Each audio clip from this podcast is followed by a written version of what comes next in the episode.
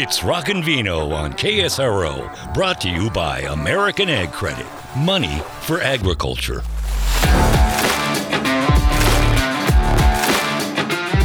Welcome to Rock and Vino. My name is Michelle. My partner here is Coco. Hello. And we are so honored to have our guest on the line with us today. Gerry Casale is the co founder of Devo and proprietor of winery The 50 by 50. Thank you so much for talking with us today. Yeah, thank you. Uh, so, why don't we start out a little bit by talking about your winery, the 50 by 50? Uh, I understand that the name of the winery is closely tied to an architect. Can you tell us about that? What what happened there is that um, my my long long gestating desire to actually make wine and put it out was um, partially funded by my good friends who are restoration architects, and they were um, hmm. Uh, building uh, or rather creating for the first time a Mies van der Rohe house that never got a commission. So he drew it up never had it made, and they got the rights from his grandson in Chicago to build it. And where they were building it is on a 25 acre property uh, next to Kenzo up up hmm. Monticello Road in Napa, in what's I guess considered wooden, which is um, surrounded by great Cabernet and Merlot vines.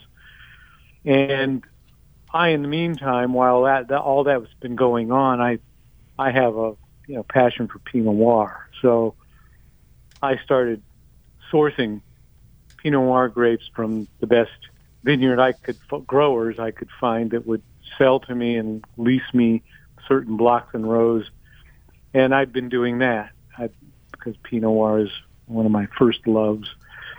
so uh, that's the house was called by Mies van der Rohe the 50 by 50. That's what his plan said because oddly enough, it was 50 feet by 50 feet, hmm. and it's all glass exterior walls and could only be built where nobody can look at you.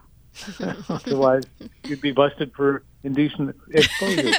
so uh, that's uh, that's the 50 by 50, and it still is not completed, although it's sitting there ready to complete.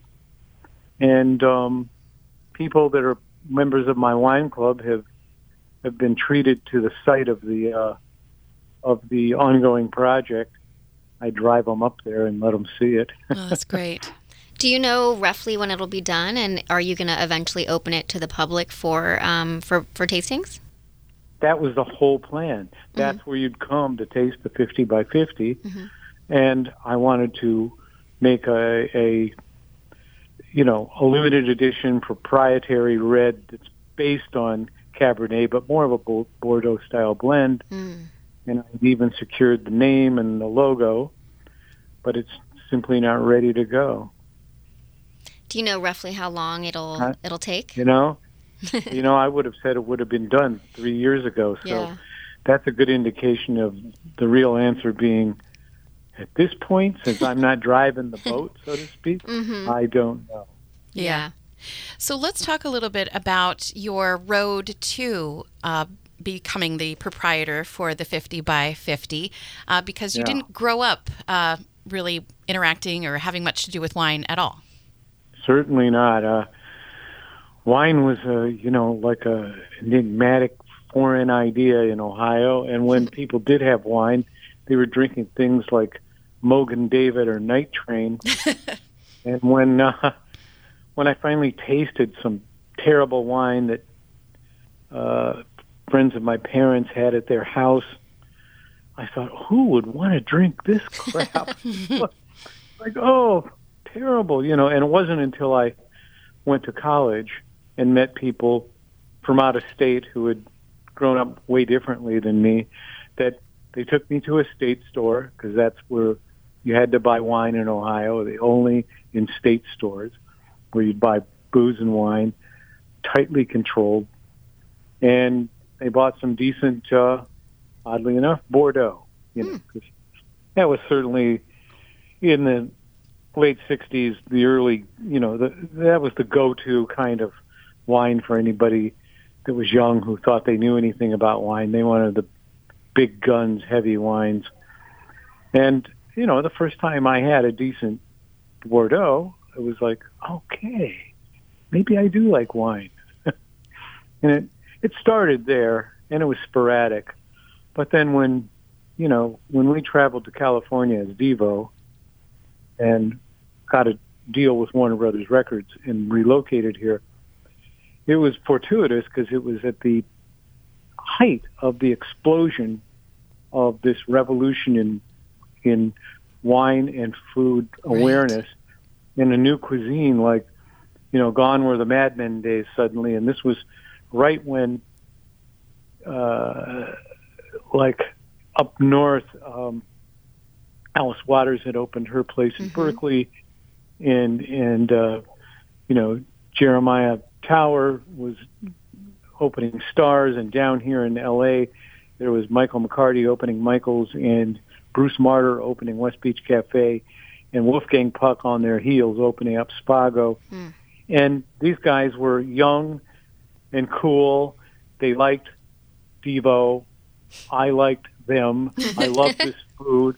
Uh, my mind was being blown on a weekly basis with this cuisine.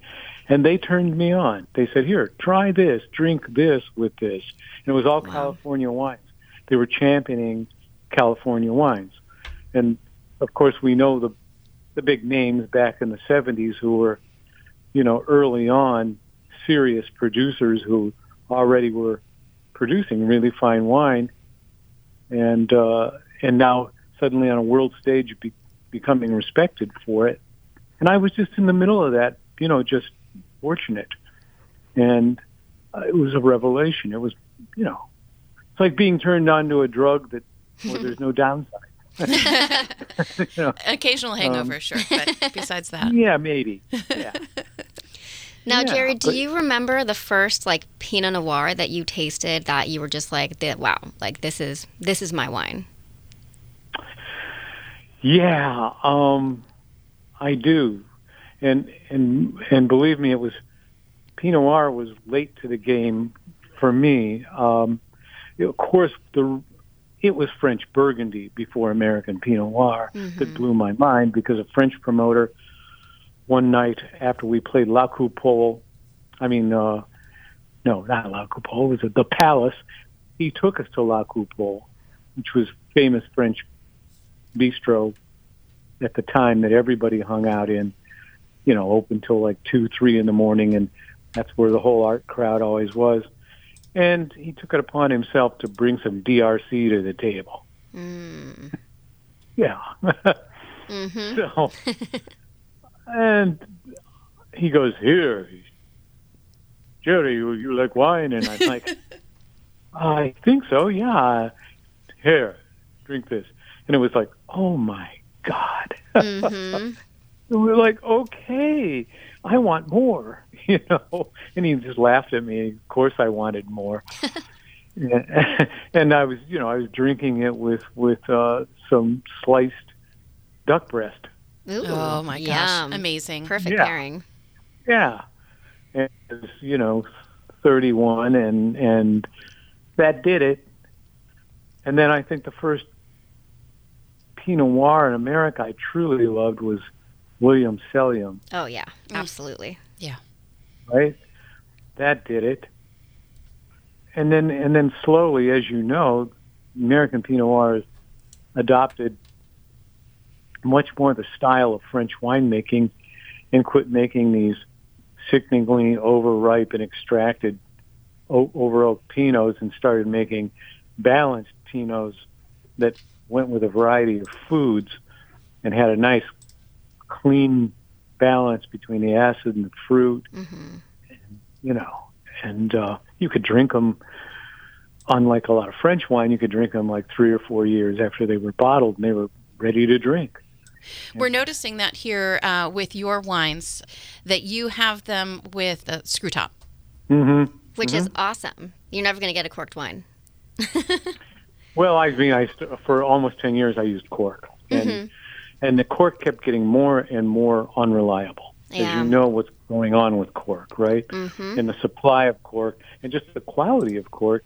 And I was getting you know, complaints and oxidation uh, with bad cork, like at least one bottle every two cases. Hmm. Yeah. that, that adds up. And and I thought, you know, my wines are meant to be they're they're not going to be cellared for 20 years. They're they're meant to be drunk. Even the Pinot Noir, like it hits its high point at five, six years, its plateau of readiness, and then it'll start to decline a little after that. And with rosé, of course, come on, you want to drink it the first time it can be released. Yeah, absolutely. So with the with all the advances in the technology of screw caps, they're not like the old screw caps, and they keep the wine quite well, and they prevent a lot of bad things from going wrong early on. So that's why I went to those. Plus, I noticed that waiters really hate having to cork wine, and less and less of them know how to do it these days because Yeah. of you know they're the restaurants don't have trained staff anymore. They can't afford it. hmm It's hard to get restaurant staff at all. Since the pandemic, it's gotten 100% worse. So they love just twisting Yeah. screw cap off. They're more likely to, rem- you know, recommend my wine to their diners than a wine they have to uncork. Right. We are talking with Gerry Casale. He is the co founder of Devo and the proprietor of the 50 by 50. We'll be right back here on KSRO. It's Rockin' Vino on KSRO, brought to you by American Ag Credit. Money for agriculture.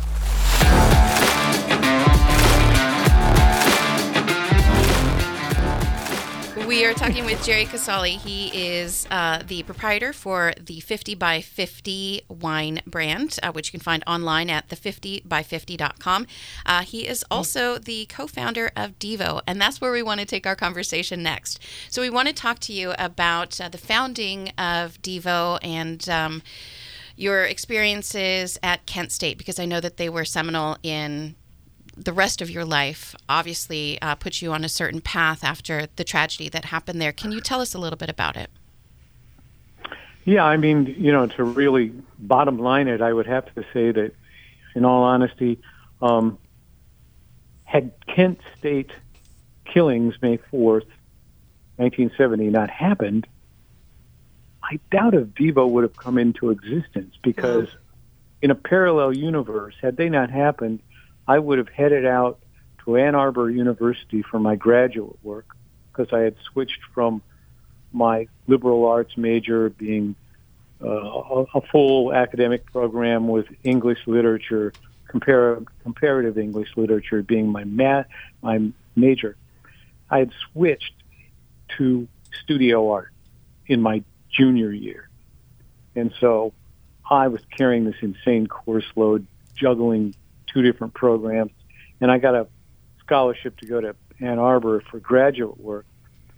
But since the killings happened, and since I was a member of an activist student group against the Vietnam War called SDS, Students for a Democratic Society, I got caught up in the politics of the era where the four Republican governors of the four states, Ohio, uh, Pennsylvania, Michigan, and I think Illinois, I mean, Indiana, uh, they they decided it was outside agitators that had caused all this to happen.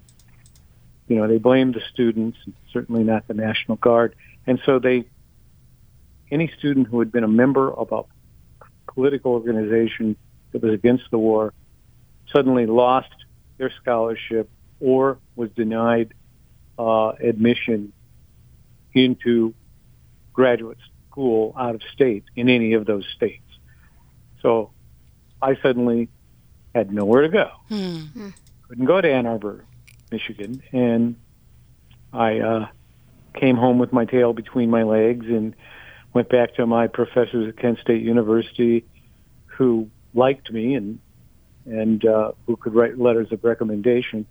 And since I had a high grade point average, I I was accepted into graduate school at Kent State University, and that's when everything changed because there were there were several visiting professors that happened to come in that following fall and in 71 the next year who were pivotal in kind of giving my academic friends and I the kind of like, you know, information underpinnings in in political science, in fiction, in historical books, uh, art history.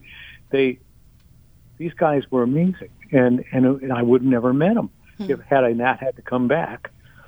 And it was them feeding us this information that led me to come up with this admittedly satirical idea of de-evolution, like that there wasn't evolution, that what we were in fact seeing was a decline in consciousness and um, a rolling back of all this progress that had been pushed, you know, mid-century, that everything kept getting better and science taking over and life, you know, becoming uh, uh, um, less hard for the masses and all, all, all the propaganda of freedom and capitalism.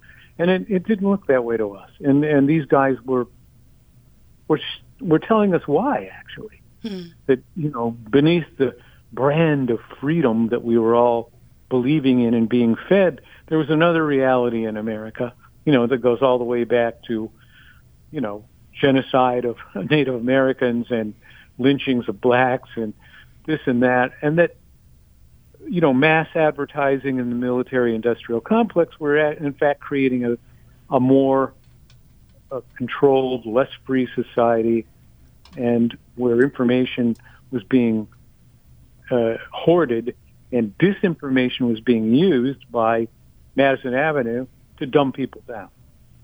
And that's what we saw.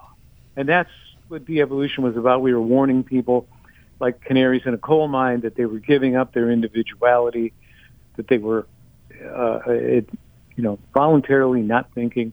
Mm-hmm. and that, uh, you know, you got, you know, that's why a song like Freedom of Choice, freedom of choice is what you got, freedom from choice is what you want, hmm. you know, ha ha ha. Right. It was, it, these were gentle warnings, you know, with a big dollop of entertainment and satire it was a multimedia presentation because I'd been an artist, you know, and was applying all my art visual aesthetics to Devo. And uh, and so that's why it involved film from the beginning, and it involved theatrical staging from the beginning, because we had studied Bauhaus, we had studied the uh, um, Dadaists who put on absurdist performances in the 20s with amazing costumes and stage sets. And we were inspired by all that. Do you and think that the a, the audiences who were coming to see you early on, um, do you think that they understood the message you were trying no. to get across? No, not at all. I don't think they knew any of that, nor did they give a crap about it. uh, somebody asked Bob Dylan a, a long time ago, like in the early '70s, like, "Well, doesn't doesn't it bother you that most people don't know what you're talking about in the song like a Rolling Stone? And he said, no, I'm glad they don't. if they did, I never would have been a hit. Yeah, right? yeah. You know, I remember that. And I thought, what? At the time, and now I know what he was talking about. Yeah, yeah. Mm-hmm. Honestly, I mean, as we were getting ready for this conversation here, I, I asked some of my coworkers, you know, like, oh, what should we be asking Gerry? And they said, the hats, the hats. I'm like, okay, can we d- dig a little deeper than the hats? Yeah. Yeah, the, the hat's got an interesting story, though, because it's it's like the good part of Devo that we always used to call the high meets the low, meaning you take the junkiest part of culture and you connect it to the most high-minded, you know, high art history of culture, mm-hmm. and that's Devo. And we did that on purpose. But the hat, you know, that's based on uh, originally uh, ziggurats and you know Mayans, and then it's also based on a a, la- a lighting fixture that hung from the ceiling of my uh, elementary school, and I used to stare at it all the time because huh. I hated being there every day, and I hated the nuns and the way they treated me. And I used to stare at this Art Deco lamp fixture that was white milk glass, mm. and hanging from three chains from the ceiling.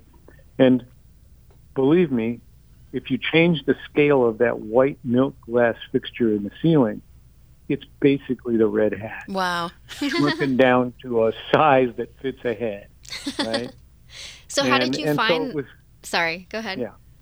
No, that that's it. It's it's kind of like you know, the just the form, the physical form, the design was really you know, uh, mesmerizing to me. And then later on, you find out, out about the significance of temples and ziggurats and, mm-hmm. and, uh, and pyramids and we were reading about Wilhelm Reich and his energy dome pyramid, and people would get in it to try to like recycle their psychic energy and all these mm-hmm. mm-hmm. whack stuff. I so love cool. it. So that's that's why we called them energy domes. love that. With uh, you know, you traveling with Devo and um, and now being so into to wine and food and whatnot, I read that you coordinated the group's culinary stops during your tour and as much as um, possible. yeah. so like um so how did you do that and like what what restaurants did you stop at? What was the most memorable one um, that you that you guys visited?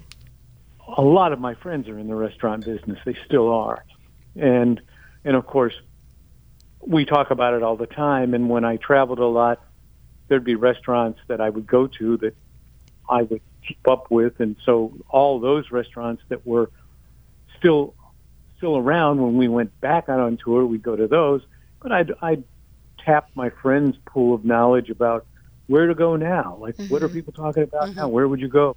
And then, of course, you can use your online tools like I didn't used to be able to because it yeah. wasn't there. and uh, and you kind of narrow it down. Like, okay, what's near the venue? What will still be open when we're off stage? Um, you know, and you, you you try to plan it, and you're just trying to give everybody in the band a chance to eat well and eat healthily because when you're on the road, you're often subjected to chaos and you end up doing things you wouldn't do and eating things you wouldn't eat at times you wouldn't do it and it starts to take its toll. Mm. And life's too short for one bad meal, as you know. Mm-hmm. And uh, it's more important than ever when you're like burning yourself out on stage that you have a little reward, you know, and that you replenish by going to a decent restaurant.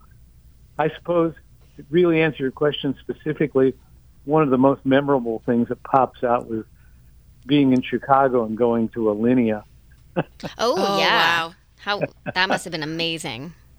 Yeah, nobody else had ever been there. I had, but uh, by the time they like take the tablecloth off and put the fitted rubber tablecloth on for dessert and bring all the uh, dry ice infused uh, bits that look like pebbles from the moon surface that are, you know, steaming like like like dry ice in a in a stage show or something, and it's chocolate, right? Mm, mm-hmm. With a dessert wine to match it, I th- I think even Mark Mothersbaugh's mind was blown.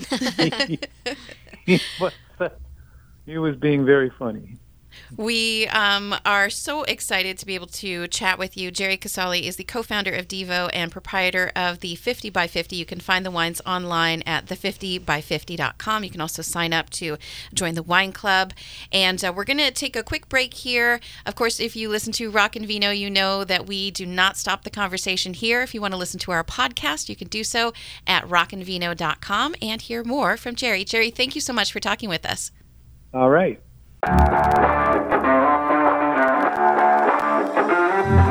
It's Rock and Vino. All right.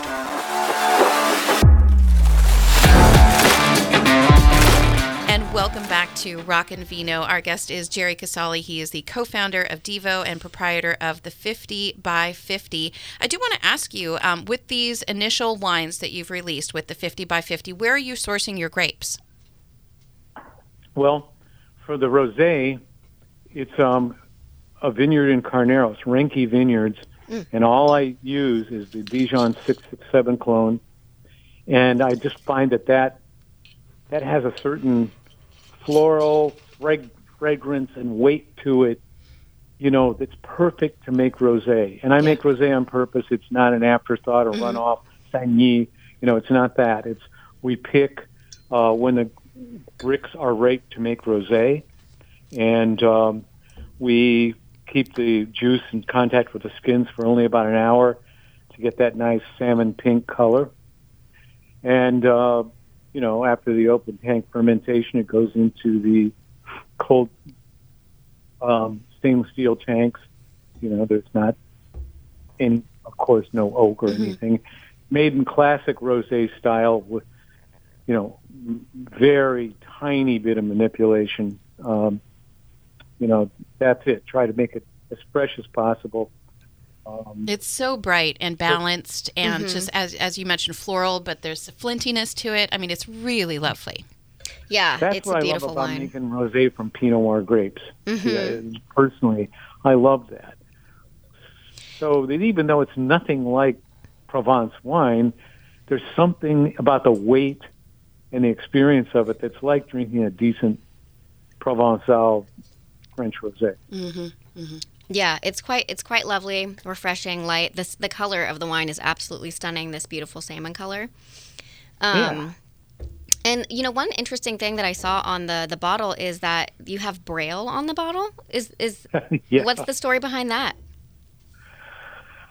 Oh God, I uh, I guess I stole that from Chapoutier. Uh, think they have braille on the bottle. I thought it was funny because I I I thought this will give a um, a person who has no eyesight a um, a leg up in a blind tasting. Yeah, Wine tasting. that's amazing. Yeah, And so, you know, seeing as our podcast is Rock and Vino, um, I'd love Yeah. to know what song that you would say, or maybe Oh. artist, Mhm. Represents uh, your bottle of rosé. And then, you know, we're we're actually just opening your Pinot, so if you want to go into Pinot too, and then we'll talk about that. yeah. Boy, that's a darn good question. I, I don't know if there's any. I don't know if there's any Devo song that would go with rosé. uh, as much as I'm a wine aficionado, I, Devo is really not associated with it as a group. Mm-hmm. Maybe uh, let's see, with the rosé, with the rosé. Maybe Lana Del Rey.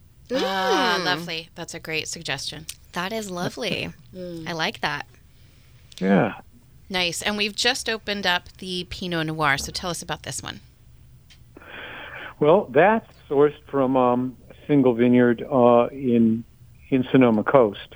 Uh, that's uh, Rodgers Creek, and I what I buy there, uh, I have blocks and rows of uh, Pommard and Mm. blocks and rows of six six seven Dijon, and the and the vines are really old there, uh, like twenty some years old. Wow. And um, I find that the combina- combination of the Pommard with the uh, 667 gives gives the uh, Pinot Noir the necessary structure and kind of heft you want.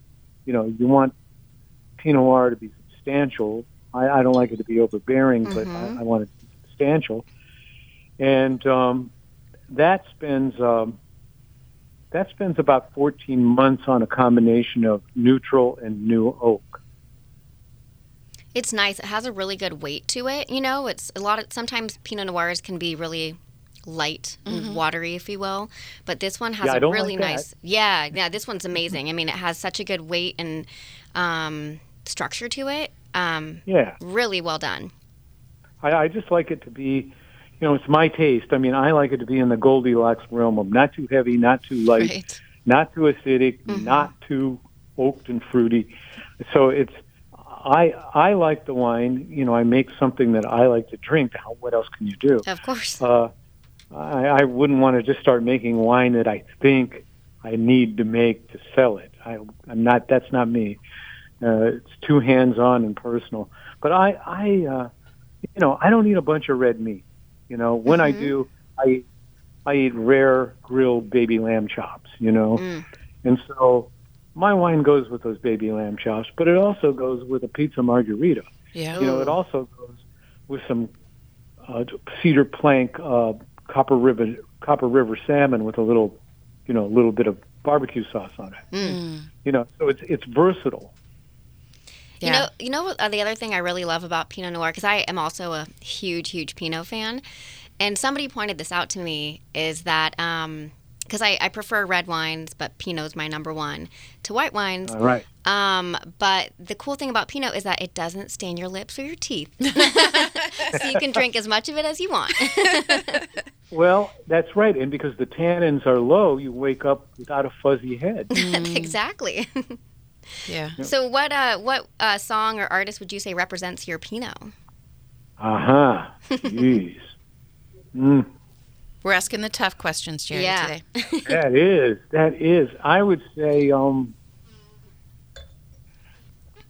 David Bowie from the Young Americans period. Love Ooh. it. Now, you know, Gerry, so you have your beautiful wines. Um, you've created amazing albums and records that you've released.